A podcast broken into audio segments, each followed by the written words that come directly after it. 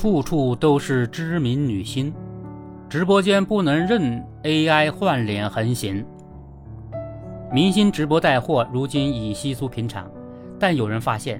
有些知名女星竟然可以同时出现在多个直播间，处处可见杨幂，时时都有热巴。然而定睛一看，这些带货主播原来并非明星本尊，只是使用了 AI 实时换脸技术的普通主播。追半天追了个李鬼，网友们难免愤愤难平，这不是明目张胆行骗吗？的确。很多人在直播间买买买，就是冲着明星去的，而商家引入明星脸的算计也在于此。假面主播堂而皇之大声吆喝，推动实质的交易买卖，不仅是对明星肖像权的侵犯，某种程度上也是对消费者的欺诈。这些年，AI 换脸触碰伦理和法律底线的事件高发。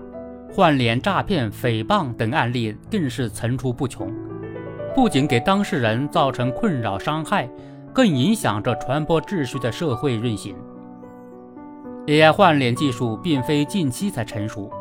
早在2019年就已大热，但其甫一诞生，便伴随着伦理和法律争议，相当一部分研发创业公司对推广都保持着谨慎和克制。然而，随着生成式 AI 技术浪潮爆发，换脸已变得越来越没有门槛，入局分羹者越来越多，更滋生出不少灰色产业。据悉，一款适合直播聊天的现成模型，实时版费用一套只需两千元，随便什么明星，虚拟面容随心定制，定制美女头像也不难，价格从一百到一百八十元不等。付了定金便可操作，只是当贩卖者凭着所谓教程和模型，轻轻松松赚得盆满钵满，被李鬼的事主本人却不得不四处求告自证清白，为无妄之灾消费巨大的人力物力成本，不相匹配的代价和所得，加剧了这一市场的畸形。技术中立并不意味着价值中立，无论是谁。拥有怎样的技术，在人类社会运行，都必须接受来自法律的规制、道德伦理的约束，而这不能总是指望个体的自发自觉、自我保护，必须让筑牢防护的堤坝。目前，我国民法典关于肖像权的内容就这一领域进行了直接规定，《网络信息内容生态治理规定》等对信息真实性提出了具体的要求。但在深度合成式人工智能技术方面，仍有待细化和强化。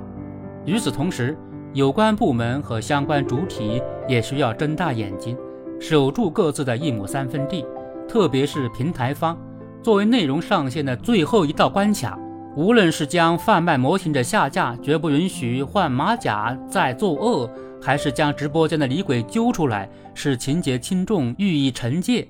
只有坚决堵住魑魅魍魉出场的渠道，才能还网络空间一片清朗。AI 时代正在加速到来，虚拟和现实的边界逐渐模糊，但法律与规则必须保持清晰。管住换脸的冲动，让它造福人类，而不是骚扰社会，必须做点什么了。